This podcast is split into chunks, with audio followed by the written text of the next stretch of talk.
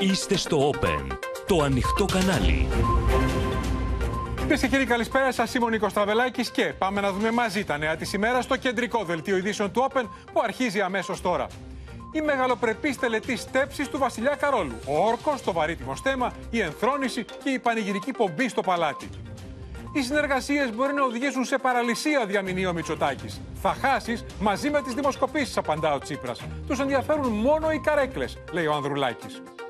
Νέο χτύπημα στον Ερντογάν από το γερμανικό περιοδικό Σπίγκελ αυτή τη φορά. Οργή στην Άγκυρα. Πέθανε 15χρονη μαθήτρια σε σχολική εκδρομή ενώ διασκέδαζε σε νυχτερινό κέντρο των Τρικάλων.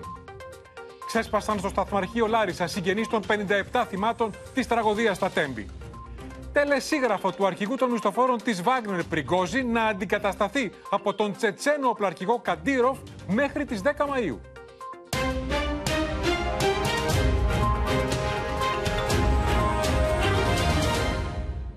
Με μια μεγαλοπρεπή, εντυπωσιακή και λαμπερή τελετή, ο Κάρολος στέφθηκε σήμερα βασιλιάς, ο 40ο στην ιστορία της Βρετανίας και ο πρώτος μετά το 1953, όταν είχε στεφθεί βασίλισσα η μητέρα του Ελισάβετ. Πάνω από 2 εκατομμύρια άνθρωποι κάθε ηλικίας πλημμύρισαν τους δρόμους του Λονδίνου για τη στέψη, που προκάλεσε παγκόσμιο ενδιαφέρον και μεταδόθηκε ζωντανά τηλεοπτικά σε δεκάδες χώρες. 2.200 υψηλοί προσκεκλημένοι έδωσαν το παρόν από 203 χώρες για τη χολιγουντιανή ιστορική τελετή που υπολογίζεται ότι κόστησε 114 εκατομμύρια ευρώ.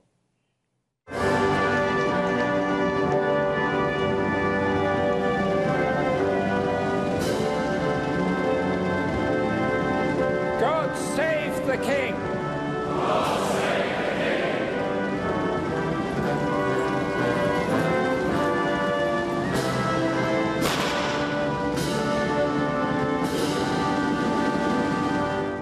God save the king!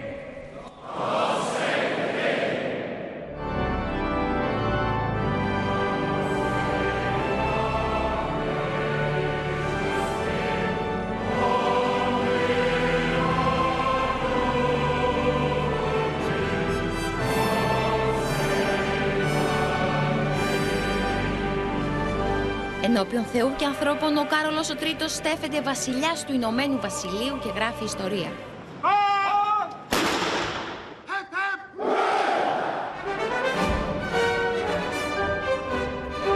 Ο πρωτότοκος γιος της Ελισάβετ ανέλαβε και επίσημα τα βασιλικά του καθήκοντα στο βαΐο του Westminster 70 χρόνια μετά την τελετή στέψης της μητέρας του. And so King Charles III, the oldest person to be crowned monarch of the United Kingdom, emerges from Westminster Abbey to the sound of the bells and the crowds outside. His whole life has been spent in readiness for this day. And by his own insistence, despite his age, there is much that he still wants to achieve in this reign. Οι Βρετανοί αποθέωσαν το νέο βασιλικό ζεύγος μαζί με μέλη της βασιλικής οικογένειας από το μπαλκόνι του ανακτόρου του Buckingham, καλωσορίζοντας τη νέα εποχή της μοναρχίας στη Μεγάλη Βρετανία.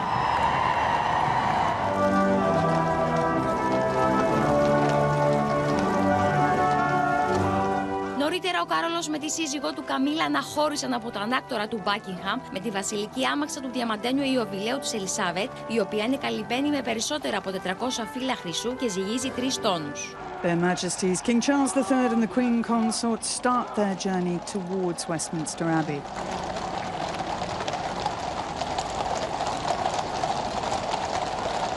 For 70 years he has been the heir to the throne, but now His Majesty makes his way to be the 40th monarch crowned in Westminster Abbey. This Στη διαδρομή προς το βαΐο του Westminster, χιλιάδες στρατιώτες σε αγήματα από όλα τα σώματα των ενόπλων δυνάμεων παρέλασαν προς τιμήν του νέου βασιλιά. His Majesty presented some new colours just last week, which we're going to see on parade today. Look at that. It's absolutely vast. It's really, really heavy. Very, very difficult when you're saluting. You have to lower it. the Diamond Jubilee state coach there in all its glory. The breastplates of the lifeguards gleaming in sun that is trying to break through the cloud.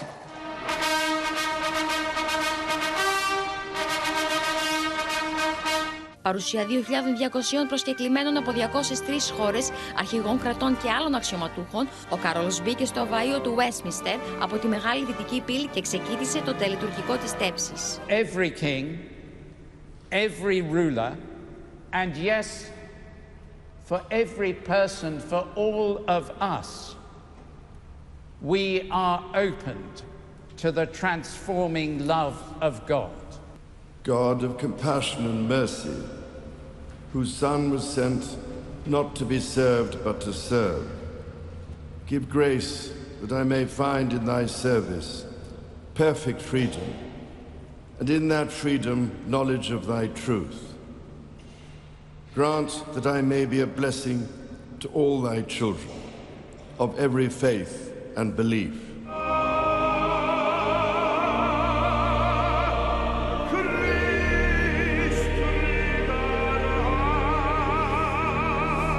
Ο 74χρονος μονάρχης ακούμπησε το χέρι του στη βίβλο, όπου ορκίστηκε δύο φορές πως θα κυβερνά με βάση τους νόμους και πως θα υπερασπίζεται την Εκκλησία.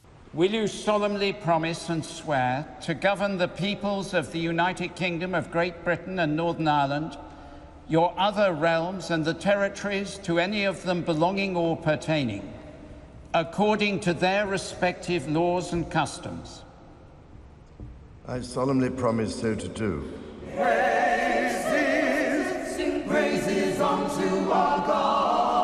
Κατά την τρίτη ενότητα του τελετουργικού, ο Κάρολος έλαβε το χρήσμα με μύρο που καθαγιάστηκε από τον Πατριάρχη Ιεροσολύμων Θεόφιλο. Το λάδι για το Άγιο Μύρο προέρχεται από δέντρα στο όρος των ελαιών. Η στιγμή δεν καταγράφηκε από τις κάμερες καθώς έγινε πίσω από παραπέτασμα. Το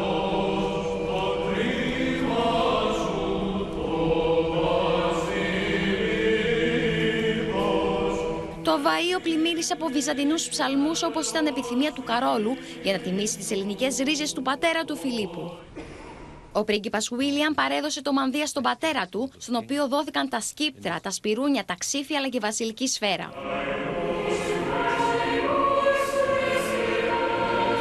Ο Αρχιεπίσκοπος τοποθέτησε στο κεφάλι του Καρόλου το στέμα του Αγίου Εδουάρδου.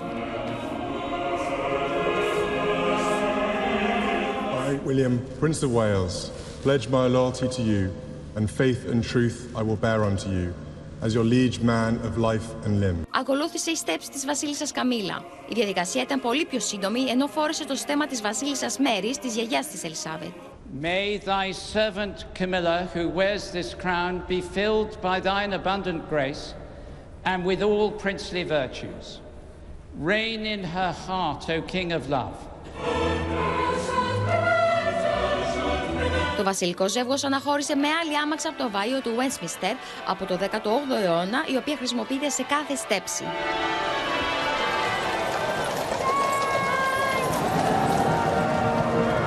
Με τη στέψη του Καρόλου και της Καμίλα ανοίγει μια νέα εποχή για τη μοναρχία στη Βρετανία, με την ελπίδα για τη βασιλική οικογένεια να ανανεωθεί η πίστη των Βρετανών στο στέμα. Λοιπόν, πάμε ζωντανά στο Λονδίνο και στον Γιώργο Νελόπουλο που βλέπετε ήδη, καθώς το πάρτι συνεχίζεται. Γιώργο, καλησπέρα από την Αθήνα. Αν κρίνω από τις εικόνες που έβλεπα νωρίτερα, οι δρόμοι παραμένουν γεμάτοι. Μια απέραντη λαοθάλασσα. Ακριβώς, που περισσότεροι περνούν και από πίσω μου. Το πάρτι έχει ξεκινήσει ουσιαστικά αυτή η μεγάλη γιορτή του, μετά την ε, στέψη του νέου βασιλιά, του Κάρολου του Τρίτου. Και παρά την κακοκαιρία, σε βλέπουμε με ομπρέλα. Πρέπει να βρέχει ως αυτή την ώρα.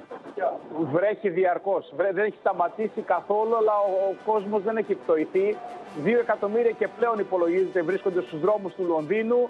Ε, προ- αριστερά-δεξιά προσπαθούν να πάνε έξω από το Buckingham. Όλο το βράδυ θα μείνει ο κόσμος εκεί, ελπίζοντας όπως λένε ότι υπάρχει μια φήμη στα social media ότι ο Κάρολος θα ξαναβγεί και θα ξαναχαιρετήσει τον κόσμο. Ε, το σίγουρο είναι ότι ο Κάρολος με την κούραση που έχει τις τελευταίες ημέρες περισσότερο θέλει να ξεκουραστεί, να προετοιμαστεί γιατί ήταν δύσκολες οι τελευταίες μέρες για τον ίδιο και την Καμίλα αφού προετοιμαζόταν για αυτό το δύσκολο τελετουργικό δεν είναι άλλωστε και νέοι και οι δύο. Από εκεί και πέρα έχουν και την αυριανή μέρα που θα δοθεί η μεγάλη συναυλία στο κάστρο του Γουίσδορ 22.000 περίπου θα είναι αυτοί οι οποίοι θα παραβρεθούν σε αυτή τη συναυλία. Τα εισιτήρια δόθηκαν με κλήρωση, κατόπιν κλήρωσης και θα λάβουν μέρος σε αυτή τη συναυλία. Δόθηκαν πάρα πολλές χιλιάδες εισιτήρια σε νοσοκόμους και νοσοκόμες του NHS που βοήθησαν πάρα πολύ την επιθυμία του Κάρολου αυτή κατά τη διάρκεια του COVID. Ε, μεγάλα ονόματα, η Kate Perry, ο Lion Ritchie, η Take That, ε, όχι όμως ο Robbie Williams, ο οποίος θα απουσιάζει σε άλλη συναυλία, θα παραβρεθούν σε αυτό το υπερθέμα που θα ξεκινήσει έξω να μεταδοθεί σε, από όλα τα τηλεοπτικά δίκτυα ζωντανά και θα είναι ουσιαστικά η, η αρχή ε, αυτής της ε, υπέροχης ε, σήμερα που ζήσαμε. Γιώργο, εμείς είδαμε τηλεοπτικά μαζί με εκατοντάδες εκατομμύρια τηλεθεατές σε όλο τον κόσμο την ε, τελετή στέψη, αυτή τη χολιγουντιανή τελετή. Εσύ την έζησες από κοντά. Δώσε μας το κλίμα. Τι έλεγε ο κόσμος; Ο κόσμος ήταν ενθουσιασμένος, Νικό. Ήταν αυτό που ζήσαμε τις τελευταίες ημέρες, ακόμη και πριν από τη στέψη, ήταν πραγματικά πόσο τα περιμένεις μια γιορτή που προετοιμάζεσαι. Όλοι είχαν αγοράσει αγγλικές σημαίε, αγγλικά καπέλα, είχαν να ντυθούν με ένα ψεύτικο στέμα, τα παιδάκια ήταν ντυμένα. Ήταν κάτι όμορφο. Πώς εμείς, ας πούμε, περιμένουμε την εθνική γιορτή την 25η και ντυνόμαστε, δίνονται τα παιδιά τους ολιαδάκια; Αυτό το πράγμα επικρατούσε και εδώ. Και ο κόσμος το χαίρονταν. Το θέμα είναι ότι ε, εδώ πέρα έβλεπες υπάρχει μια πολιτισμικότητα. Δεν είναι μόνο οι Άγγλοι. Είναι ε, άνθρωποι ε, όλων των χρωμάτων, των φυλών, των ε, θρησκειών αυτή η πολιτισμικότητα είναι που φέρνει και τη διαφορετικότητα. Και το μήνυμα, θεωρώ, της σημερινής μέρας από πλευράς του Βασιλιά Κάρολου ήταν ότι ο ίδιος είναι υπέρμαχος αυτής της πολιτισμικότητας. Πάντως, εγώ να πω δύο πράγματα που μου έκανε εντύπωση. Έβλεπα την τελευταία δημοσκόπηση. Ο Κάρολος είναι τέταρτος σε δημοτικότητα από τους ε, γαλαζοαίματους. Πρώτος είναι ο Βίλιαμ. Και το δεύτερο έβλεπα πολλές φωνές στο διεθνή τύπο και σήμερα και χθες ότι αυτή η τελετή που θύμισε Hollywood, μια ταινία ε, ιστορική άλλης εποχής, ε, κόστησε 114 εκατομμύρια ευρώ, ενώ ο Κάρολος που τα πληρώνει ο Βρετανικός λαός έχει προσωπική περιουσία 2 δισεκατομμύρια ευρώ και διάβαζα στο Bloomberg νωρίτερα μια έρευνα ότι 2 στους 10 Βρετανούς δεν έχουν χρήματα και αγοράζουν λιγμένα από τα σούπερ μάρκετ για να τα αγοράζουν φθηνότερα. Είναι και η άλλη διάσταση. Ε, έτσι δεν είναι, Γιώργο. Είναι και, αυτή, είναι και αυτή η διάσταση που ακριβώς μόλις είπες και είναι μια πραγματικότητα. Ακριβώς αυτό όπως είπες και γι' αυτό ε, όλοι δεν, δεν συμπαθούν τη Βασιλεία, αλλά δεν συμπαθούν το ότι αυτά τα χρήματα θα δοθούν από τους φορολογούμενους Βρετανούς. Οι οποίοι, όπως πολύ σωστά είπες, πηγαίνουν πλέον και ψάχνουν να βρουν τα λιγμένα, ψάχνουν να βρουν τις προσφορές τα κουπόνια, δηλαδή δεν είναι όλα ένας παράδεισος και ζουν μέσα σε μια αυθονία. Και το άλλο θέμα που έχει γίνει βάρα και προκάλεσε πολλές συζητήσεις είναι πώς ήταν εκεί, που πήγε, που δεν πήγε ο Χάρη, ο οποίος ήρθε χωρίς τη Μέγκα. Ε, αυτό ήταν κάτι το οποίο είχε προαποφασιστεί πριν ακόμη από εβδομάδες. Είχε σταλεί μέσω ε, κάποιου ε, ενδιάμεσου ε, το η αίτηση από πλευράς του πατέρα του, του Κάρολου, να μην φέρει τη Μέγαν. Από τη στιγμή που ο ίδιος ο Χάρη το δέχτηκε, ουσιαστικά άρχισε να αμβλύνεται η κατάσταση. Και είδαμε σήμερα ένα χαμογελαστό Χάρη να είναι μεν μόνος του, αλλά ουσιαστικά να ρίχνει τις γέφυρες. Είχαμε και τη χθεσινή μυστική συνάντηση μεταξύ πατέρα και γιου. Το τι υπόθηκε εννοείται φυσικά μεταξύ τους, κανείς δεν το ξέρει. Όμως θεωρώ ότι πλέον έχει αργήσει η αντίστροφη μέτρηση πατέρας και γιος ε, έχουν πλέον καλύτερες σχέσεις. Είναι πολύ πολύ μακριά λογικά ε, τα δύο αδέρφια να μιλήσουν. Γιώργο Νελόπουλε, σε ευχαριστούμε. Μας μετέφερε στο κλίμα από το Λονδίνο. Μένουμε εκεί, κυρίες και κύριοι, για να δούμε το ελληνικό χρώμα που είχε η τελετή στέψης του Καρόλου, αλλά και τα παραλυπόμενα και τα απρόοπτα με συλλήψεις αντιμοναρχικών που διαδήλωσαν πριν από τη στέψη κατά του Καρόλου.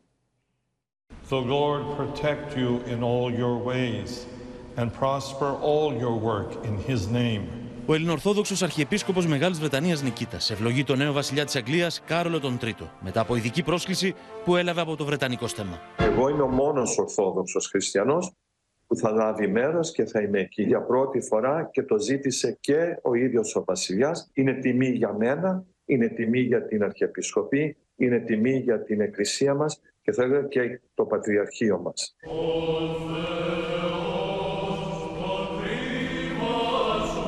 Λίγο νωρίτερα, ελληνόφωνη χοροδία, την οποία διεύθυνε ο μαέστρος και καθηγητής Βυζαντινής μουσικής Αλεξάνδρος Λίγκας, έψαλε στα ελληνικά κατά τη διάρκεια της τελετής. Ήταν επιθυμία του νέου βασιλιά προς τιμήν του πατέρα του, που είχε ελληνικές ρίζες.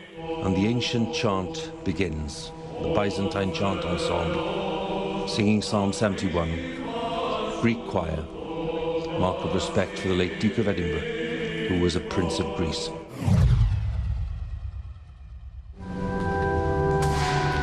Χωρίς τη Μέγαν Μάρκλ έδωσε το παρόν στην τελετή στέψης του πατέρα του ο πρίγκιπας Χάρη.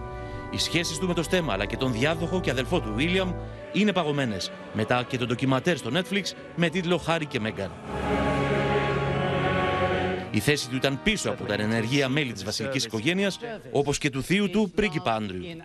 Λόγω της εμπλοκής τους στο σεξουαλικό σκάνδαλο Εμπστάιν, μερίδα των συγκεντρωμένων διαβοής αποδοκίμασαν τον Άντριου κατά την έξοδό του από τα ανάκτορα του Μπάγκιχαμ. Την παράσταση, ωστόσο, έκλεψε ο πεντάχρονος πρίγκιπας Λούις, ο δευτερότοκος γιος του διαδόχου Βίλιαμ, ο οποίος μάλλον βαριόταν, αν κρίνει κανείς, από τα συνεχή χασμουριτά του. Παρά τις παιδικές αντιδράσεις του δεύτερου στη σειρά διαδοχής πρίγκιπα Τζόρτζ, ο πρωτότοκος γιος του Βίλιαμ έμοιαζε να αντιμετωπίζει πιο σοβαρά τα καθήκοντά του. God save the king! Δεν ήταν όλοι οι Βρετανοί ενθουσιασμένοι με την τελετή στέψης του Καρόλου. Λίγα μέτρα μακριά από το αβαείο του Westminster, στην πλατεία Τραφάγλαρ, συγκεντρωμένοι με συνθήματα και πλακάτ, διαδήλωσαν κατά της μοναρχίας, με την αστυνομία να συλλαμβάνει τους διοργανωτές. completely peaceful demonstration. Uh, the police, without telling us why, without telling us where they're taking them, have arrested um, all the rally organisers and they've seized all our placards. Um, it's- it feels like something out of a police state because we still don't know why anyone's been arrested and we still don't know where they're taking our people. You know? Britain's meant to be a democracy, but Charles isn't treating it like one. Από την άλλη, ο Αυστραλός rockstar Nick Cave αψήφισε την κριτική που δέχθηκε ότι υποστηρίζει τη μοναρχία και ήταν από τους πρώτους που έφτασαν στο αβαείο.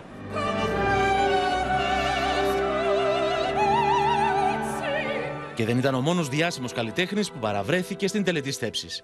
Ανάμεσα στους 2.300 επίσημους προσκεκλημένους ήταν και ο διάσημος τραγουδιστής Lionel Richie, αλλά και η Βρετανίδα ηθοποιός βραβευμένη με Όσκαρ Emma Thompson. Τις Ηνωμένες Πολιτείες εκπροσώπησε η Jill Biden, συνοδευόμενη από την εγγονή της Φίνεγκαν. Η Γαλλία εκπροσωπήθηκε από τον Εμμανουέλ Μακρόν με τη σύζυγό του και η Ευρωπαϊκή Ένωση από την Ursula von der Leyen, τον Σαρλ Μισελ και την Ρομπέρτα Μέτσολα. Από τη στέψη δεν θα μπορούσε να λείπει ο Πρωθυπουργός του Καναδά, Τζάστιν Τριντό, συνοδευόμενος από τη σύζυγό του. Παρούσα ήταν και η πρώτη κυρία της Ουκρανίας, ο Λένα Ζελένσκι, η οποία συνοδεύτηκε από τον Πρωθυπουργό της Ουκρανίας. Από τη στέψη δεν έλειψαν βασιλείς και πρίγκιπες της Ευρώπης, αλλά και η τέος βασίλισσα της Ελλάδας, Άννα Μαρία, με τον γιο της Παύλο και τη σύζυγό του Μαρή Σαντάλ.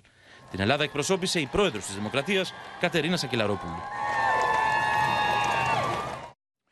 Ερχόμαστε εδώ κυρίες και κύριοι στο προεκλογικό σκηνικό. 15 ημέρες πριν από τις κάλπες, με το θερμόμετρο στο κόκκινο, Μητσοτάκης, Τσίπρας και Ανδρουλάκης συγκρούστηκαν με τοπικά για τις πιθανές συνεργασίες στην επομένη της πρώτης κάλπης.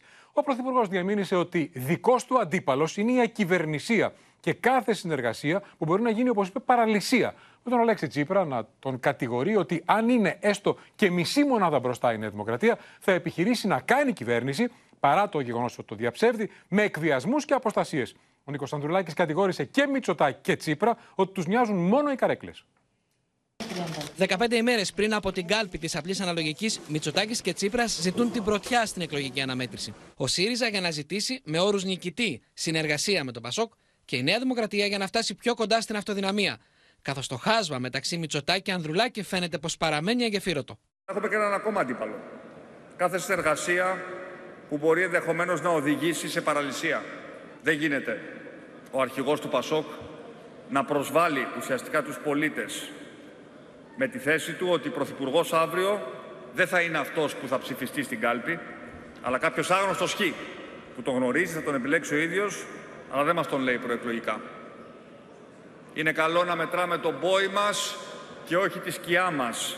Ένα ηχηρό μήνυμα αυτής της κάλπης θα ανοίξει το δρόμο για την προοπτική που ζητά η χώρα. Την αυτοδύναμη Ελλάδα και την αυτοδύναμη Νέα Δημοκρατία. Δεν θα ρισκάρει επαναληπτικές εκλογές. Αν βγει πρώτος έστω και με μισή μονάδα θα κάνει τα δύνατα δυνατά για να φτιάξει κυβέρνηση. Με εκβιασμούς, με εκβιασμούς. Με πιέσεις, με πιέσεις. Με θεμητά και αθέμητα μέσα. Ακόμα και με αποστασίες. Γνωρίζουν καλά η οικογένεια Μητσοτάκη από αποστασίες. μένουν μόνο στο πρόσωπο του Πρωθυπουργού. Γιατί μένουν μόνο εκεί; Διότι αυτή είναι η προσωπική τους αγωνία. Δεν τον ενδιαφέρει το μέλλον της Ελλάδας. Ούτε τον Τσίπρα ούτε το Μητσοτάκη. Το μέλλον της καρέκλας του ενδιαφέρει. Τσίπρας και Ανδρουλάκης κατέθεσαν τα σχέδιά τους που για κάποια θέματα έχουν παρόμοιες προτάσεις και καλούν σε διαβούλευση. Την ίδια ώρα όμως ανταλλάσσουν βέλη και μεταξύ τους για την πολιτική παρακαταθήκη και τα συνθήματα του Ανδρέα Παπανδρέου. Το ονομάσαμε συμβόλαιο αλλαγής. Γιατί; Γιατί πιστεύουμε ότι αν μία λέξη είναι αυτή η οποία βγαίνει μέσα από το συνέστημα όλων των ανθρώπων αυτές τις μέρες, είναι αυτή η λέξη. Όχι με το νόημα των παρελθόντων χρόνων, με το νόημα του σήμερα. Ο κόσμος θέλει να, ζει, να ζήσει, να δει μια πραγματική αλλαγή, όχι μόνο στην κυβέρνηση. Στη ζωή του θέλει να δει αλλαγή. Ποιος είναι πιο κοντά στον Ανδρέα Παπανδρέου; Ο αρχηγός του κόμματος που ίδρυσε ο Ανδρέας Παπανδρέου ή ο αρχηγός του κόμματος που τον οδήγησε και προσπάθησε στο ειδικό δικαστήριο να τον κλείσει φυλακή. Τον προεκλογικό τους αγώνα κορυφώνουν και τα άλλα κόμματα. Στις 21 του Μάη ο λαός μας μπορεί να κάνει την έκπληξη φέρνοντας το ΚΚΕ πολύ ψηλά. Πόσο πανικόβλητη είναι η δημοκρατία. Φυτεύει υποκομματίδια εκεί που τους βολεύουν, τους αφήνουν να περάσουν αυτά και τα άλλα που δεν τους βολεύουν τα κόβουν. Αποσυντονίζονται με την παρουσία μας στον εκλογικό αγώνα, με το γεγονός ότι δεν τους κάθονταν οι προβλέψεις Σοφία Βασουλάκη, Χρήστος Τσιγουρή. Σοφία και Χρήστο, βλέπω ότι η απλή αναλογική έχει αλλάξει τελείως την ατζέντα την προεκλογική. Η συζήτηση επικεντρώνεται στις συνεργασίες. Κάτι που δεν το είχαμε ξαναζήσει τα τελευταία χρόνια. Και Σοφία, για να ξεκινήσω από σένα, καταλαβαίνω ότι ο Κυριάκος Μητσοτάκης, ακόμα κι αν η Νέα Δημοκρατία και το Πασόκ έχουν πάνω από 150 έδρες την επομένη της πρώτης κάλπης, δεν θα επιχειρήσει να συνεργαστεί μαζί του. Σωστά καταλαβαίνω; Μια χαρά καταλαβαίνεις, Νίκο, γιατί διαβάζοντας κανείς πίσω από τις γραμμές, ε, πίσω από όσα λένε τόσο ο Κυριακό Μητσοτάκης, όσο όμως και ο Νίκος Ανδρουλάκης, καταλαβαίνει κανείς ότι δεν θέλουν επουδενή αυτοί οι δυο να συνεργαστούν. Και θα έλεγα μάλλον ότι απέφχονται το βράδυ της 21ης Μαΐου να αθρίζουν Πασόκ και Νέα Δημοκρατία πάνω από 151 βουλευτές με αποτέλεσμα να αναγκαστούν να καθίσουν στο ίδιο τραπέζι και βέβαια να εξηγήσουν στους πολίτες για ποιο λόγο δεν συνεργάζονται και σέρνουν τη χώρα σε δεύτερες εκλογές. Η αλήθεια είναι βέβαια, Νίκο, ότι εκτός από τις, τους όρους και τις προϋποθέσεις που έχει θέσει ο Νίκος Ανδρουλάκης και εκτός από τις διαφορές και τις διαφοροποιήσεις στα προγράμματα της Νέας Δημοκρατίας και του Πασόκ υπάρχει ένα πολύ μεγάλο αγκάθι που δεν είναι άλλο από το θέμα των υποκλοπών. Βλέπουμε ότι ο Νίκος Ανδρουλάκης το φέρνει συνεχώς στο προσκήνιο σε κάθε ομιλία. Κατηγορεί ευθέως τον Κυριακό Μητσοτάκη ότι κρύβεται πίσω από το θέμα των υποκλοπών, ότι αυτός κρύβεται πίσω από το θέμα των υποκλοπών και μην ξεχνάς ότι λέει πως εάν είναι στην κυβέρνηση τότε θα ανοίξει θέμα εξεταστικής επιτροπής. Να σας ευχαριστήσουμε, Σοφία Βασουλάκη. Πάμε στο Χρήστο Τσιγουρή, γιατί από την άλλη πλευρά βλέπω τον Αλέξη Τσίπρα Χρήστο να λέει σε κάθε του ομιλία τελευταία ότι ακόμα κι αν δεν βγαίνουν τα κουκιά, ε, θα επιχειρήσει ο Μητσοτάκης να σχηματίσει κυβέρνηση με αποστασίες. Επιμένεις σε αυτό το σενάριο; Επιμένει και βασίζει αυτή την καχυποψία και την εκτίμηση στο γεγονός ότι αρχικά η Νέα Δημοκρατία έδειχνε να υποστηρίζει και υποστήριζε δημοσίως ότι η διερευνητική εντολή ουσιαστικά θα είναι σαν να μην έχει ληφθεί, θα κατατεθεί αμέσως, ενώ οι μεταγενέστερες τοποθετήσεις λένε ότι ο Πρωθυπουργός θα κρατήσει την κυβερνητική εντολή. Τώρα, ό,τι πάντως είπατε με τη Σοφία ότι μοιάζει να απέφκονται ε, η Νέα Δημοκρατία και το Πασόκ να μην, να μην αθρίζουν δηλαδή 151 βουλευτές, αριθμητικά να μην μπορούν να, μπορούν να έχουν τη δυνατότητα να βγάλουν κυβέρνηση. Ε, αυτό είναι που εύχονται στο ΣΥΡΙΖΑ. Δηλαδή ε, να μπορέσει να είναι πρώτος ο ΣΥΡΙΖΑ και μαζί με το Κινάλ να βγαίνουν τα κουκιά, αυτή την εκτίμηση κάνουν και να μπορούν να σχηματίσουν κυβέρνηση. Το πιστεύουν και εργάζονται γι' αυτό και ελπίζουν ότι θα καταφέρουν την νίκη. Πιστεύουν ότι θα ναι, μπορέσουν να κάνουν κυβέρνηση. να λέει ότι αυτά που λέω τώρα θα τα λέω και την επόμενη της κάλπης. Ότι Ακριβώς. δεν συνεργάζομαι με τον Τζίπρα Πρωθυπουργό. Μόνο που ανάμεσα στις τωρινέ τοποθετήσεις και ανάμεσα στις τοποθετήσεις της επόμενης μέρας θα έχει μεσολαβήσει η αποτύπωση της λαϊκής βούλησης. Εκεί στην Κουμουνδούρου εκτιμούν ότι ο ΣΥΡΙΖΑ με όρους νικητή πια, αν είναι πρώτος, θα θέσει και πάλι το πρόγραμμά του απέναντι στον ε, κύριο Ανδρουλάκη, ο οποίος κατέθεσε ένα παρόμοιο πρόγραμμα. Και επίσης διαπιστώνω ότι δεν υπάρχουν τα δύο εμπόδια. Δεν υπάρχουν οι υποκλοπές, γιατί τα δύο κόμματα στις προτάσεις τους λένε τα ίδια για υποκλοπές και εξεταστική και αλλαγή του νόμου για λογοδοσία από την ΑΕΠ στους παρακολουθούμενους. Και βέβαια υπάρχει και μια σειρά από άλλα ζητήματα, αυτά που χαρακτηρίζουν ως περιεχόμενο πολιτικής την προοδευτική διακυβέρνηση.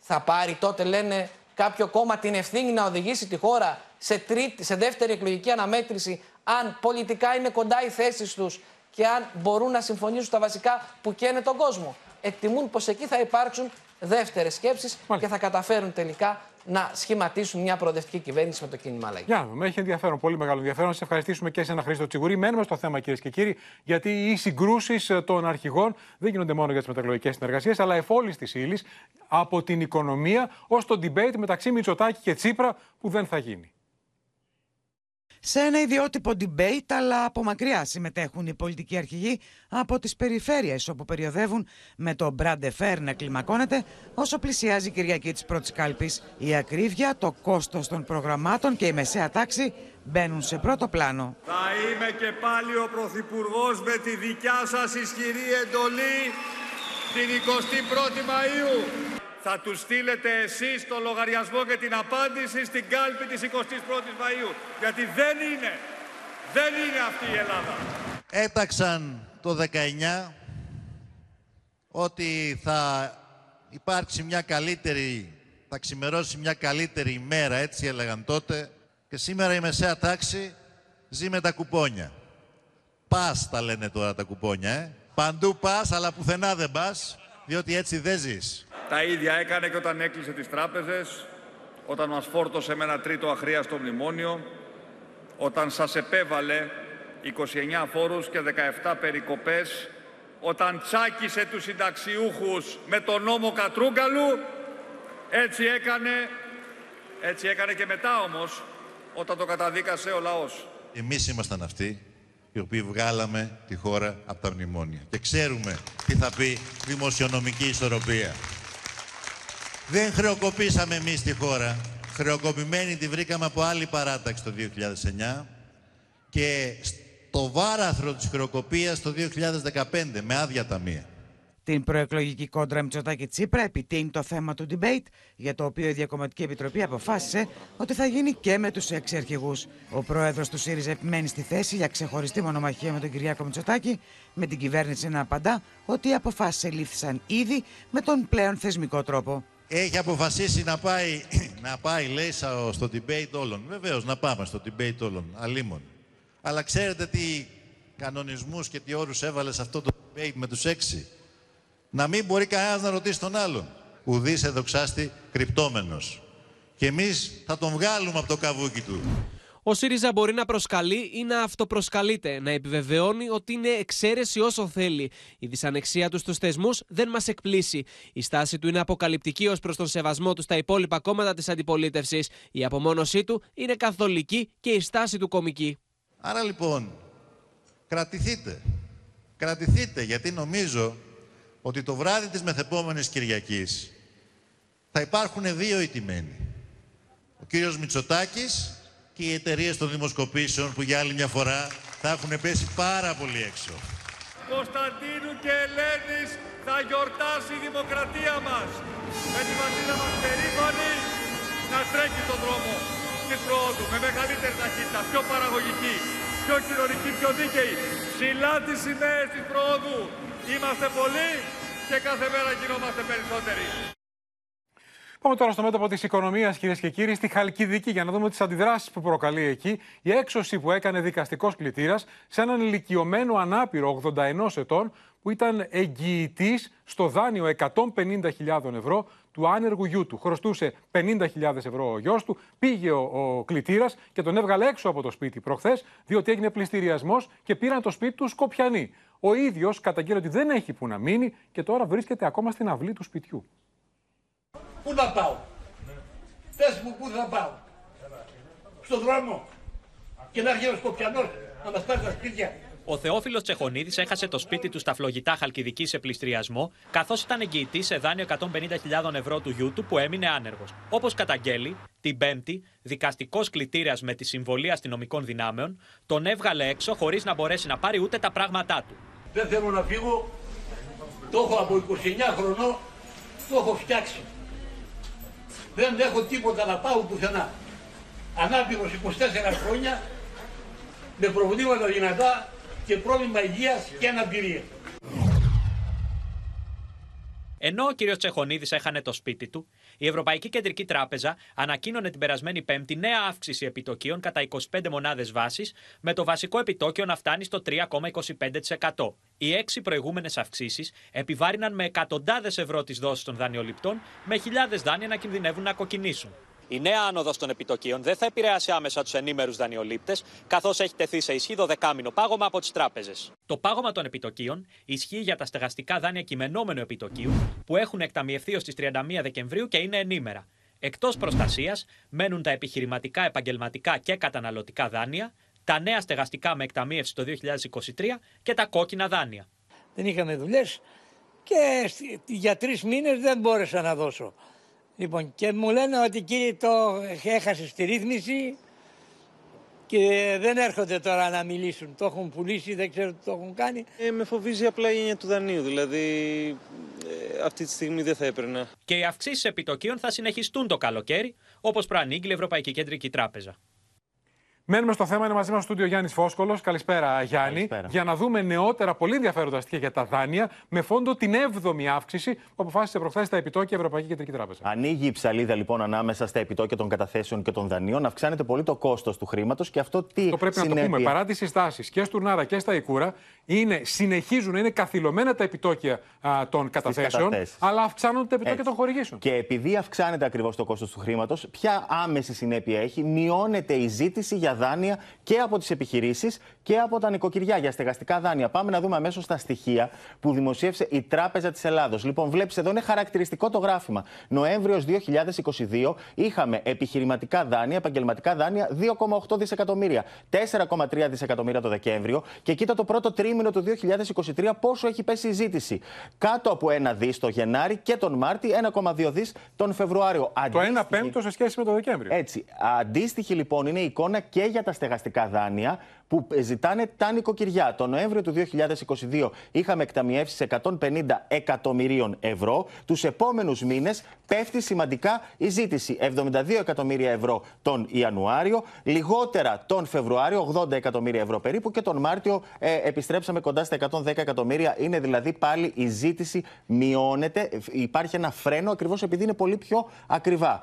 Ε, αυτή είναι η πρώτη παρενέργεια. Η δεύτερη παρενέργεια που βλέπουμε ποια είναι; Ακριβώς επειδή, όπως είπαμε, στις καταθέσεις του ταμιευτηρίου το επιτόκιο είναι πάρα πολύ μικρό, πάρα πολλοί καταθέτες βγάζουν τα λεφτά τους και τα βάζουν σε προθεσμιακούς λογαριασμούς, δηλαδή κλειστά για πάνω από ένα χρόνο, για να πάρουν ένα μεγαλύτερο επιτόκιο. Εδώ είναι πολύ χαρακτηριστικό ότι, ας πούμε, τον Οκτώβριο του 2022 ήταν μόλις 33 εκατομμύρια ευρώ κλειστά σε προθεσμιακούς λογαριασμούς πάνω από ένα χρόνο, με το επιτόκιο να είναι 0,36. Πάμε να δούμε τους επόμενους μήνες γρήγορα πόσο αυξάνεται το Γενάρη; Από τα 33 πήγαμε στα 470 Ανάγκη λοιπόν αυξήθηκαν οι καταθέσεις. Τεράστια αύξηση. Ε, εδώ βλέπουμε ότι τα βάζουν κλειστά τα χρήματά τους. Και το Μάρτιο έχουμε φτάσει στα 3 δις. Από τα 33 εκατομμύρια έχουμε φτάσει στα 3,6 δις. Δηλαδή βγάζουν ουσιαστικά τα λεφτά από τα ταμιευτήρια και τα βάζουν στους προθεσμιακούς άνω του ενός έτους, γιατί εδώ το επιτόκιο είναι 1,83%. Νίκο. Πολύ υψηλότερο. Το συμπέρασμα είναι ότι δεν πέφτουν λεφτά στην πραγματική οικονομία. Διότι Έτσι. όταν κλειδώνονται στους προθεσμιακούς λογαριασμούς, όταν δεν δίδονται νέα δάνεια, Έτσι. δεν υπάρχει κινητήριος μοχλός. Ακριβώς. Δεν ε, έρχεται καινούριο χρήμα.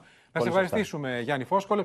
Πάμε στη Λάρισα, κυρίες και κύριοι. Η πορεία διαμαρτυρίας έκαναν σήμερα συγγενείς των 57 α, θυμάτων της ε, τραγωδίας στα Τέμπη, που δεν πρέπει να την ξεχνάμε. Και όταν έφτασαν στο σταθμαρχείο της πόλης, ξέσπασαν. Θα δούμε το γιατί.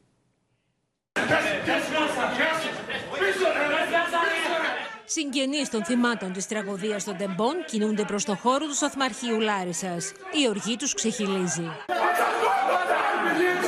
Εργαζόμενοι του ΟΣΕ τους αποθούν. Τα πνεύματα οξύνονται. Με την παρέμβαση των ψυχρεμότερων και των αστυνομικών που παρακολουθούσαν διακριτικά τη συγκέντρωση, η ένταση αποκλιμακώνεται. Στη συνέχεια, οι συγγενείς των θυμάτων, φορώντας μαύρα μπλουζάκια και με το σύνθημα 57 ψυχές ζητούν δικαίωση, πραγματοποίησαν σιωπηλή πορεία στο κέντρο της Λάρισας. Σήμερα ξεκινάει ο αγώνας και η προσπάθεια όλων μας για να μπορέσει να πατηθούν τα χιλιάδες. Γιατί ενωμένοι και αποφασισμένοι έχουμε χρέος να αγωνιστούμε για την αλήθεια. Το αίτημά τους κοινό να αποκαλυφθούν πλήρως τα αίτια του δυστυχήματος και να αποδοθούν οι ευθύνες όσο ψηλά και αν βρίσκονται. Και πάνω απ' όλα να ζητήσουμε να αλλάξει κάτι ώστε να μην θρενήσουμε και άλλα θύματα. Στη Θεσσαλονίκη και στο Αριστοτέλειο Πανεπιστήμιο πραγματοποιήθηκε από φοιτητικούς συλλόγους τελετή αποκαλυπτερίων του μνημείου για τους νεκρούς φοιτητές στα Τέμπη. Που όλοι οι φοιτητές δώσαμε όρκο ότι δεν θα ξεχάσουμε ποτέ τους συμφοιτητές μας, με τους οποίους πλέον δεν θα μοιραζόμαστε τα ίδια έδρανα. Πειρά στην κυβέρνηση για τα αίτια του τραγικού δυστυχήματος εξαπέλυσαν ο Αλέξης Τσίπρας και ο Νίκος Ανδρουλάκης. Θέλουμε ένα κράτος που δεν θα στέλνει στα παιδιά σου με το τρένο και θα κάνει το σταυρό σου αν θα φτάσουν.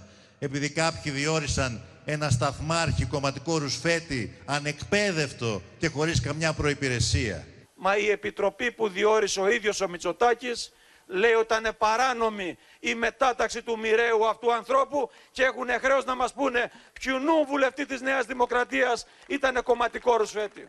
Οι τρεις νέοι κατηγορούμενοι ανάμεσά τους και ο πρώην πρόεδρος του ΟΣΕ καλούνται να απολογηθούν την ερχόμενη 5η 11 Μαου στα δικαστήρια της Λάρισας. Μετά την ποινική δίωξη που ασκήθηκε σε βάρος τους για παράβαση καθήκοντος. Μέχρι τότε αναμένεται να βρίσκεται στα χέρια των δικαστικών λειτουργών και το πόρισμα των πραγματογνωμόνων για την τραγωδία.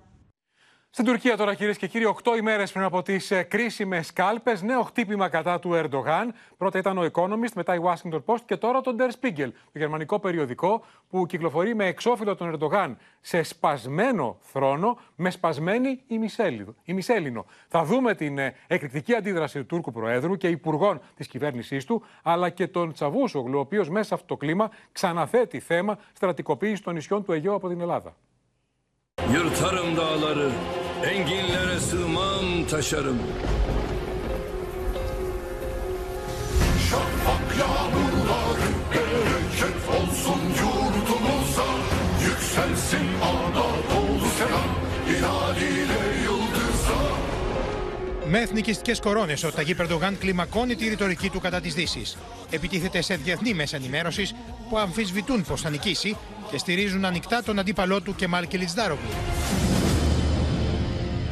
Μετά το περιοδικό Economist και την εφημερίδα Washington Post, τη σκητάλη πήρε το γερμανικό περιοδικό Der Spiegel. Στο πρώτο σέλιδό του με τίτλο Δεν είναι ανίκητος, ο Ερντογάν εμφανίζεται να κάθεται σε ένα σπασμένο χρυσό θρόνο και με έμβλημα πάνω στο θρόνο μια σπασμένη μισέλινο. Τουρκικά μέσα ενημέρωσης μιλούν για κατάφορη προσβολή του Ισλάμ. Siyaset mühendisleri dışında kimse başarısız olmayacak. Milleti tehdit eden yabancı dergiler dışında kimse karalar bağlamayacak. Bunların hepsi müdahale etmeye çalışıyorlar. Benim de aslında bir de makalem vardı. Ekonomistin son, bir sonraki sayısında yayınlanmak üzere. Οκτώ μέρε πρωτού ανοίξουν οι κάλπε, ο υποψήφιο τη αντιπολίτευση για την Προεδρία Κεμάλ Κιλιτζάρογλου κατηγορεί τον Ερντογάν πω σχεδιάζει προβοκάτσια σε περίπτωση που χάσει τι εκλογέ. Hiç meraklanmayın. Beraber göndereceğiz onu. Ya Allah onlara akıl fikir versin. Ya terör örgütünün saldırısına uğrayan benim. Ama ben suçlanıyorum. Direksiyonda Kılıçdaroğlu gözüküyor ama öyle değil. Onun görevi sadece mutfakta video çekmek. Sahnede kalp yapmak. Sağa sola gülücük dağıtmak. Σε νέα δημοσκόπηση, ο Ερντογάν χάνει από τον Κιλιτζντάρογλου με 6 μονάδες διαφορά στο δεύτερο γύρο των εκλογών. Με κάθε ευκαιρία, Ερντογάν και αντιπολίτευση διασταυρώνουν τα ξύφη τους με επίκεντρο την ακρίβεια σε βασικά προϊόντα. Bu seçim patatesle soğanın seçimi haklısın. Haklısın. Onlar ne derse desin. Milletin karnı aç. Çocuklar okula, çocuklar okula beslenme çantaları boş gidiyor. Μένουμε στο θέμα κυρίες και κύριοι και στο θέμα των πιο σημαντικών φέτος, Σωτήρη Δανέζη, καλησπέρα, εκλογών παγκοσμίως, όπως χαρακτήρισε ο Economist. Και να σε ρωτήσω, όλες αυτές οι επιθέσεις κατά του Ερντογάν, πρώτα Economist, μετά Washington Post, τώρα Der Spiegel, πόσο μπορεί να επηρεάσουν το αποτέλεσμα της κάλπης τη μεθεπόμενη Κυριακή; Μπορεί και να του πούν σε καλό. Ποιος κυβερνά αυτόν τον τόπο; Ο Ερντογάν έχει βρει ήδη το σύνθημα για να εκμεταλλευτεί αυτά τα εχθρικά δημοσιεύματα, τα οποία βλέπει ως εξωτερική παρέμβαση. Είναι άλλωστε μια πρώτη τάξη ευκαιρία, Νίκο, για να αφυπνίσει τα αντιδυτικά και αντιαμερικανικά αντανακλαστικά των Τούρκων ψηφοφόρων. Τον βλέπουμε λοιπόν να επαναφέρει δυναμικά ως αιχμή του δόρατος της προεκλογικής ρητορικής τον άδικο και προσβλητικό τρόπο που η Δύση, όπως λέει, αντιμετωπίζει και θέλει να παρεμβαίνει στην Τουρκία. Το λογαριασμό του στο Twitter έγραψε πως τα συνεχόμενα δημοσιεύματα δυτικών μέσων εναντίον του είναι παρέμβαση από το εξωτερικό, ότι πρόκειται για μέσα που αποτελούν τον επιχειρησιακό μηχανισμό των παγκόσμιων δυνάμεων. και ξεδιπλώνει τη στρατηγική του ως εξής. Την ώρα που ο Τζαβούσογλους πέφτει να κατηγορήσει τη Δύση ότι επιχειρεί να τρέψει το σημερινό πρόεδρο της χώρας, εκείνος βάλει κατά του Κιλιτζάρογλου, τον οποίο παρουσιάζει ως τον εκλεκτό της Δύσης και τον άνθρωπο που αντίθετα με τον ίδιο κινείται προς το συμφέρον των ξένων δυνάμεων. Είναι χρόνια τώρα που ο Ερντογάν βλέπει στο εξωτερικό μόνο εχθρούς της Τουρκίας και δυνάμεις που επιδιώκουν την πολιτική του εξόντωση. Είναι ένα αφήγημα που έχει περάσει και σε μεγάλη μερίδα της κοινωνίας. Βασίζεται στη θεωρία του πως η Δύση δεν θέλει να αναγνωρίσει την Τουρκία, στην Τουρκία τον ρόλο μιας περιφερειακής δύναμης, αυτόν τον ρόλο που της αξίζει και φέρεται μάλλον κομπλεξικά απέναντί της. Προπαγανδίζει πως οι ξένοι βάζουν το στόχαστρο τον ίδιο, γιατί είναι ο μοναδικός Τούρκος ηγέτης που αγωνίζεται για τα συμφέροντα του λαού του. Έτσι, καθώς αναθερμαίνει το αντιδυτικό μέτωπο, ανοίγει ένα νέο κύκλο αντιπαράθεσης, παρουσιάζοντας τον αντίπαλό του ως επιζήμια επιλογή για τα εθνικά συμφέροντα. Και όλα αυτά, Νίκο, καθώς μπαίνουμε στην τελική ευθεία για τις εκλογές, με τις δημοσκοπήσεις να δείχνουν σκληρή μάχη και τη διαφορά να έχει μειωθεί σημαντικά από την έναρξη της προεκλογικής περίοδου στα όρια του στατιστικού λάθους. Σωστά το επισημαίνεις. Είδα χθες και προχθές νέες δημοσκοπήσεις που δίνουν ακόμα και βαδάδισμα στον Ερντογάν. Ενώ τις προηγούμενες μέρες είχαν τέσσερις βαδάδισμα τον Κιλιτζάρογλου. Όσο για τις επιθέσεις των ξένων μέσων, συμφωνώ μαζί σου ότι είναι βούτυρο στο ψωμί του Ερντογάν. Να ο εχθρός, ελάτε να τον νικήσουμε, λέει στους ψηφοφόρους του. Να σε ευχαριστήσουμε, Σωτήρη Δανέζη. Τώρα, ένα άλλο θέμα είναι τι θα κάνει ο Ερντογάν ε, τη βραδιά της πρώτης κάλπης. Με τα σενάρια πυκνώνουν για απόπειρα νοθείας. Έχει μεγάλο ενδιαφέρον η συνέντευξη που παραχωρεί απόψε στο Open και στη Γεωργία Γαρατζιώτη, γνωστή δημοσιογράφος από την Τουρκία. Political parties in Turkey are worried about electoral fraud. What is your opinion? I think uh, on the 14th in the evening, what they're going to do is i think the government in an early hour like they did in the istanbul elections i think in an early hour say 7ish 8ish in the evening they're going to come up and they're going to say oh we won we won you know we won um, because probably that's how it always happens first we are seeing all these ballot boxes in which ak party is heading right so they're gonna they're gonna try to declare an early win they say, oh, we won, we won. And probably Mr. Putin is going to call him to congratulate. So Qatari emir. I think that's the game plan. Does Turkey need regime change? I think so. Or Georgia, I think so. I mean, I think it's been enough. 20 years, okay, with ups and downs and this and that, but it's it's a new era, you know. With this Russian invasion of Ukraine, now Black Sea is strategically very important. And Russia is weakening, so, so Turkey's role in Central Asia is going to be crucial. So I think we're going to need adults now uh, in the government, uh, professionals, basically, more, more, rather even technocrats, uh, mm-hmm. not populists promising irrelevant stuff, but rather like technocrats really delivering and dealing with uh, real business. I mean, this is my mm-hmm. personal yeah, but I think it's Turkey literally yearns. I mean, if we miss that chance, Turkey is going to be losing a lot. Για να δούμε, θα έχει μεγάλο ενδιαφέρον η, η πρώτη κάλπη την ερχόμενη Κυριακή με 14 Μαΐου στην Τουρκία. Πάμε τώρα στα μέτωπα του πολέμου στην Ουκρανία. Οι προβολείς πέφτουν και σήμερα στον επικεφαλής των μαχητών, των μισθοφόρων μαχητών της Βάγνερ, τον Πριγκόζιν, που πρωταγωνιστεί στι μάχες στο Μπαχμούτ. Την πιο κρίσιμη περιοχή δηλαδή για την εξέλιξη του πολέμου το τελευταίο διάστημα στην Ανατολική Ουκρανία. Μετά το βίντεο που ανέβασε χθες, το σοκαριστικό βίντεο με επίθεση κατά Σοϊγκού και του αρχηγού του ρωσικού στρατού, δείχνοντας τα πτώματα των μαχητών του, επανήλθε ο Πριγκόζιν και δεν είπε απλώς φεύγω, όπως είπε στο πρώτο βίντεο. Έστειλε επιστολή στο Ρώσο Υπουργό Άμυνας που του λέει ω 10 Μαου τα μεσάνυχτα θα έχεις βάλει στη θέση μου τον ηγέτη των Τσετσένων. Έπειτα από τι ύβρι και τα αλλεπάλληλα ξεσπάσματα οργής του επικεφαλής της ομάδας Βάγνερ Πριγκόζιν, που μάχεται στο πλευρό της Ρωσίας, εναντίον του Υπουργού Άμυνας Σεργέη Σοϊγκού και του αρχηγού του στρατού Γερασίμοφ, και τις καταγγελίες ότι οι άνδρες του οδηγούνται στο θάνατο λόγω της έλλειψης πυρομαχικών, φαίνεται πως η ομάδα Βάγνερ ζητά να αντικατασταθεί στο Μπαχμούτ από τους Τσετσένους μαχητές. Μάλιστα, ο ηγέτης του Σκαντήροφ, σε μήνυμά του, προσφέρθηκε να μεταφέρει στρατεύματα στην πόλη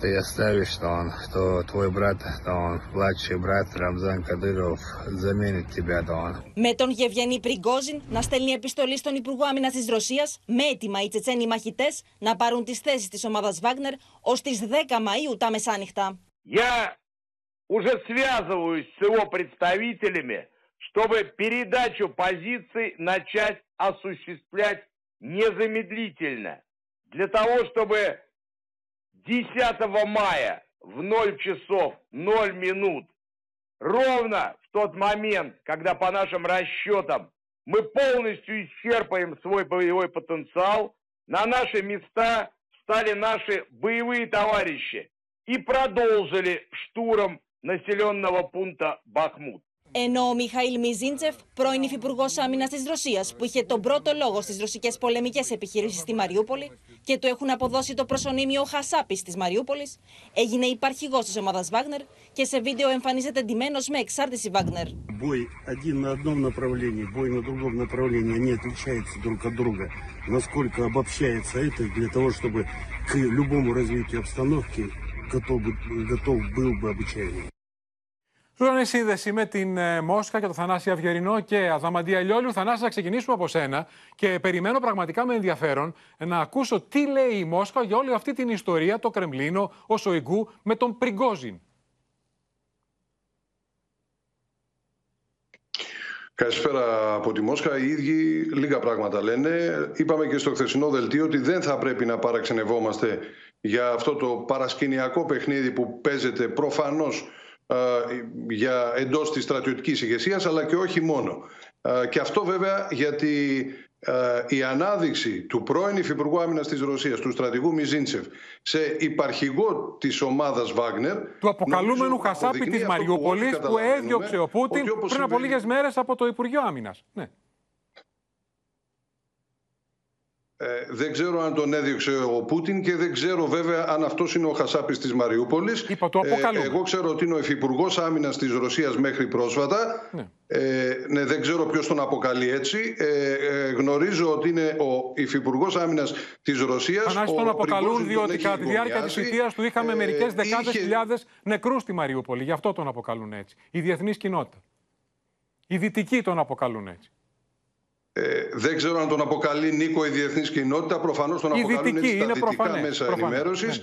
Ε, ο- οι, Ρώσοι, οι Ρώσοι είναι φανερό ότι έχουν άλλη άποψη για το ποιος προκάλεσε τα θύματα στην ε, Μαριούπολη. Έχουν υποθεί, το λένε και οι κάτοικοι της Μαριούπολης άλλωστε, ότι έχουν στραφεί πειρά εναντίον τους απευθείας από τους Ουκρανούς. Εγώ αυτό που ήθελα να πω είναι απλώς ότι όπως συμβαίνει σε όλες τις χώρες του κόσμου, δεν ε, είναι παράξενο το ότι συμβαίνει και στη Ρωσία. Το γεγονός δηλαδή ότι οι ιδιωτικές πολεμικές εταιρείες είναι ολοφάνερα ένα παρακλάδι του βαθέως κράτους της κάθε χώρας. Έτσι λοιπόν συμβαίνει και στη Ρωσία, γι' αυτό βλέπουμε και αυτοί τις τράμπες ε, στις ηγεσίες των στρατιωτικών. Νομίζω πάντως αυτή η κόντρα θα έχει μέλλον, γιατί είναι προφανές ότι κάποιοι διεκδικούν εξουσία, κάποιοι ενδεχομένως και να την πάρουν και φυσικά, ε, το λέγαμε και χθες, προφανώς υπάρχει κάποιο είδους ευλογία της κεντρικής πολιτικής ηγεσίας του Πούτιν εφόσον όλοι αυτοί αντιπαρατίθονται ε, με τον Πούτιν, να το πούμε έτσι, αμέτωχο αλλά ίσως και συντονιστή αυτής της κόντρας που έχει αναπτυχθεί. Τώρα, πάμε Πάντως, και σε η μια είδηση της δολοφονική ημέρας στη Ρωσία ενέργεια για είναι την άλλη οποία μια μιλά απόπειρα η Ρωσία Αθανάση τις τελευταίες ώρες,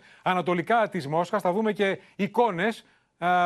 Ποιος ήταν ο στόχος και τι λέει η Μόσχα; Είναι, είναι λοιπόν η είδηση της ημέρας στη Ρωσία. Πρόκειται για άλλη μια απόπειρα δολοφονίας εναντίον επιφανούς υποστηρικτή της πολεμικής επιχείρησης ε, στην ε, Ουκρανία. Ανατινάζεται όπως είχαμε δει και στην Τούγκινα το όχημά του. Ε, η απόπειρα έγινε σε δασική περιοχή. Το αυτοκίνητο του πρώην βουλευτή και διάσημου Ρώσου συγγραφέα του Ζαχάρ Πλιλέπιν ανατράπηκε, σχεδόν διαλύθηκε. Ο κρατήρας που άνοιξε στο δρόμο είναι τεράστιος. Ο ίδιος ο Πριλέπιν έχει τραυματιστεί από την έκρηξη στα πόδια και νοσηλεύεται. Δυστυχώς σκοτώθηκε ο οδηγός του, στενός συνεργάτης του, αξιωματικός της ρωσικής εθνοφρουράς. Παραλίγο να πέσει θύμα και η κόρη του από την έκρηξη. Ευτυχώς είχε κατέβει λίγο νωρίτερα. Η βόμβα ενεργοποιήθηκε όπως όλα δείχνουν με τηλεχειρισμό. Έχουν ήδη γίνει δύο συλλήψεις υπόπτων. Ο δεύτερος, μάλιστα, συνελήφθη πριν από λίγο στη δασική περιοχή που βρίσκεται εκεί δίπλα. Ε, φαίνεται πως ομολογεί ότι ε, έκανε αυτή την επίθεση ε, κατ' εντολή και σε συνεργασία ε, Ουκρανών και βέβαια ε, επισήμως η Μόσχα, το Ρωσικό Υπουργείο Εξωτερικών, η κυρία Ζαχάροβα ενοχοποιεί Ηνωμένες Πολιτείες και Ουκρανία λέγοντας ότι η Ουάσιγκτον και ΝΑΤΟ έχουν θρέψει άλλη μια διεθνή τρομοκρατική οργάνωση. Το Ζελένσκι και τους αλήτες του είναι η λέξη που χρησιμοποίησε. Μάλιστα. Θανάση Ευγενέ, ευχαριστούμε. Πάμε στα Αδαμαντία Λιόλιου για να δούμε τι λέει άλλη πλευρά, τι αποκαλύπτουν απόρριτα έγγραφα που έφερε στο φως η Washington Post για την ιστορία του Πριγκόζιν και τη σχέση του με τη Μόσχα. Από τα συγκεκριμένα απόρριτα αμερικανικά έγγραφα, Νίκο, που δημοσιοποιεί η εφημερίδα Washington Post, προκύπτει η βαθιά ρήξη που έχει δημιουργηθεί μεταξύ του Γευγενή Πριγκόζιν, του επικεφαλής της ομάδας Βάγνερ, που μάχεται στο πλευρό της Ρωσίας με σημαντικές επιτυχίες στα Ανατολικά, και της στρατιωτικής ηγεσίας της Ρωσίας και πιο συγκεκριμένα του Υπουργού Άμυνας, όπως και του αρχηγού του Γενικού Επιτελείου Στρατού. Μάλιστα, μετά από τις καταγγελίες που είχε κάνει ο ίδιος ο Πριγκόζιν για την έλλειψη πυρομαχικών και αυτές τις απειλές που είχε εξαπολύσει κατά της στρατιωτικής ηγεσίας της Ρωσίας, φαίνεται πως ε, ε, περίμενε η στρατιωτική ηγεσία κάποια απάντηση για να έρθουν σε συνομιλία μεταξύ τους οι δύο. Ωστόσο, ο Γευγενή Πριγκόζιν φαίνεται πως κάλεσε τον Βλαντίμιρ Πούτιν, τον Ρώσο πρόεδρο, να παρέμβει στο όλο θέμα. Μάλλον από τα αμερικανικά απόρριτα έγγραφα προκύπτει πως οι εκκλήσεις του Πριγκόζιν για πυρομαχικά έπεσαν στο κενό, όπως και οποιαδήποτε προσπάθεια και οποιαδήποτε διεκδίκηση έκανε η ομάδα Βάγνερ, ενώ ε, μάλιστα αξιωματικοί αξιωματούχοι από το Ρωσικό Υπουργείο Άμυνας σκέφτονταν, σύμφωνα πάντα με την εφημερίδα, να βρουν κάποιους ε, ανθρώπους ως συμμάχους για να δημιουργήσουν μια εκστρατεία δυσφήμισης κατά του ίδιου του Πριγκόζιν. Μόνο κλείνοντας, Νίκο, να πούμε ότι έχουμε μια αντίδραση από την Ουκρανική πλευρά, από το σύμβουλο του Ουκρανού Προέδρου του Ποντόλιακ για αυτήν ε, την ε, ε, εξέλιξη που έχουμε στα Ανατολικά στον Παχμούτ με την αποχώρηση της ε, ομάδας Βάγνερ, αν τελικά γίνει δεκτό το συγκεκριμένο αίτημα. Λέει λοιπόν ο ίδιος ότι η Ρωσία καταβροχθίζει ακόμη και τους δικούς της ανθρώπους, αυτούς που είναι στο πλευρό της, προκειμένου ο Πούτιν να έχει τον απόλυτο έλεγχο των πάντων. Είναι πολύ σημαντικές οι εξελίξεις. Θα τις παρακολουθήσουμε, θα τις καταγράψουμε. Σε ευχαριστήσουμε, Αδαμαντία. Λιόλιο, επιστρέφουμε εδώ, κυρίες και κύριοι, και στην τραγωδία σε σχολική εκδρομή στα Τρίκαλα, που έχει προκαλέσει σοκ. Μια 15χρονη μαθήτρια έχασε τη ζωή της ενώ διασκέδαζε σε νυχτερινό κέντρο της πόλης, διακομίστηκε στο νοσοκομείο, πάλεψαν δύο ώρες για την να τη σώσουν, δεν τα κατάφεραν τελικά. Αν ότι ήταν δυνατόν να την επαναφέρουν, αλλά δυστυχώς δεν ε, είχαν αποτέλεσμα. Η πρώτη νυχτερινή έξοδος της σχολικής εκδρομής του 5ου Λυκείου Βύρονα στα Τρίκαλα κατέληξε σε τραγωδία. Την ώρα που όλοι διασκέδαζαν σε νυχτερινό κέντρο της πόλης, μια 15χρονη μαθήτρια σοριάστηκε μπροστά στους συμμαθητές της. Και ήταν και ένας γιατρός, ο οποίος ε, δεν ξέρω αν ήταν τυχαία εκεί στο κέντρο, ο οποίος ε, όταν κατέρευσε η κοπέλα, της παράσχει πρώτες βοήθειες. Αλλά δεν ήταν αρκετό κι αυτό. Όταν ήρθε εδώ ήταν σχεδόν νεκρή. Οι γιατροί του νοσοκομείου Τρικάλων κατέβαλαν υπεράνθρωπες προσπάθειες προκειμένου να επαναφέρουν τις αισθήσεις της 15χρονη, προχώρησαν σε καρδιοπνευμονική αναζωγόνηση, διασωλήνωση, απεινίδωση, τοποθέτησαν μέχρι και προσωρινό διορθωτικό βηματοδότη, ωστόσο οι προσπάθειες απέβησαν άκαρπες. Η 15χρονη μαθήτρια μεταφέρθηκε κατεπηγόντως στο νοσοκομείο με καρδιοαναπνευστική ανακοπή και μηδρίαση, με τον ιδιοκτήτη να υποστηρίζει πάντως πως καθ' όλη τη διάρκεια της νύχτας οι μαθητές σερβιρίστηκαν αποκλειστικά με ανθρακούχα ποτά. Ήταν μόνο αναψυκτικά στο μαγαζί, δεν υπήρχε τίποτα από αλκοόλ. Δεν είχε πιει. Οι γιατροί που το εξετάσαν εκεί και με τα αίματα που το πήραν και αυτό δεν είχε τίποτα, ούτε από πριν δηλαδή, ούτε κατά τη διάρκεια του γλεντιού, αλλά δεν είχε τίποτα. Ήταν τελείως καθαρό το παιδί. Τραγικές φιγούρες οι γονείς της ανήλικης, οι οποίοι στις 5 τα ξημερώματα έσπευσαν στα τρίκαλα με τους ειδικούς ψυχολόγους να τους ενημερώνουν για την απώλεια του παιδιού τους. Η νεκροψία νεκροτομία αναμένεται να δώσει απαντήσεις για τα αίτια του θανάτου, ενώ έχει ήδη ληφθεί δείγμα αίματος από τον οργανισμό της για τη διενέργεια στολογικών εξετάσεων. Πάμε τώρα κυρίες και κύριοι στην εκτέλεση, στην υπόθεση της εκτέλεσης του δημοσιογράφου Γιώργου Καραϊβάς με 10 σφαίρες έξω από το σπίτι του στον Άλυμο. Σύνδεση με τη Μίνα Καραμίτρου που έχει νεότερα αποκαλυπτικά στοιχεία μετά την προφυλάκηση των ε, δύο συλληφθέντων μήνα. Υπάρχει λοιπόν, Νίκο, μία ατζέντα, η οποία είναι στα χέρια των αρχών. Είναι η ατζέντα της επιχείρησης ενός από τους δύο ε, οι οποίοι κατηγορούνται και έχει προφυλακιστεί. Τη επιχείρηση λοιπόν που έγραφαν το πρόγραμμα και τις εργασίες που έπρεπε να κάνει η εταιρεία καθαρισμού στην οποία εργαζόταν και την οποία επικαλέστηκε ότι αυτός ήταν ο λόγος που 8 και 9 Απριλίου, δηλαδή παραμονή και την ημέρα που δολοφονήθηκε ο Γιώργος Καρεβάς, βρισκόταν στην περιοχή που διαμένει ο Γιώργος Καρεβάς. Με τη μόνη διαφορά όμως ότι στην ατζέντα αυτή υπάρχει μία σημείωση. 8 Τετάρτου 2021. Φυλάδια, γράφει δίπλα η σημείωση αυτή, είναι η προηγούμενη μέρα της δολοφονίας του Γιώργου Καρεβάς. Σας θυμίζω ότι είναι μια μέρα που επίσης οι αστυνομικοί έχουν εντοπίσει το βανάκι των δραστών. Με τη μόνη διαφορά ότι οι αρχές ασφαλείας Νίκο έχουν διαπιστώσει ότι η σημείωση αυτή έχει γίνει με διαφορετικό στυλό από ό,τι έχουν γίνει όλες οι προηγούμενες σημειώσεις. Κάτι το οποίο ρώτησαν πολλές φορές οι αρχές ασφαλείας και αυτό που κρίνουν είναι ότι ήταν μία ακόμα προσπάθεια για να δημιουργήσει κρατήσει άλοθη, ε, αργότερα βέβαια, και να μπορέσει να δικαιολογήσει ότι την ε, 8 του μηνός και 9 του μηνός ήταν στην Ήταν συγκεκριμένη περιοχή καθώς είχαν δουλειά. Τώρα, όσον αφορά τον δεύτερο από τους προφυλακισμένους, να σας πω ότι ρωτήθηκε πάρα πολλές φορές από τις αρχές ασφαλείας αν γνωρίζει κάποιον από τους τρία άτομα που έχουν μπει στο μικροσκόπιο, τους τρεις υπόπτους, και παραδέχτηκε ότι έναν από τους τρεις τους γνωρίζει. Θυμίζω είναι τα τρία άτομα τα οποία μπαίνουν στο μικροσκόπιο και ενδεχομένως να βγουν και εντάλματα, καθώς όπως αποκάλυψες στι Μάλιστα. αρχές ασφαλείας είναι και συνέτεροι. Μην Καραμήτρου, να σε ευχαριστήσουμε. Και στο σημείο αυτό, κυρίες και κύριοι, 17 λεπτά πριν από τις 8 ολοκληρώθηκε και απόψε το κεντρικό δελτίο ειδήσεων. Μείνετε στο Open αμέσως τώρα ελληνική ταινία στις 10. Μην χάσετε το νέο επεισόδιο της εξαιρετικής σειράς στο κόκκινο ποτάμι με την υπογραφή του Μανούσου Μανουσάκη. Από όλους εμάς ευχές για ένα χαρούμενο Σαββατόβραδο. Γεια σας.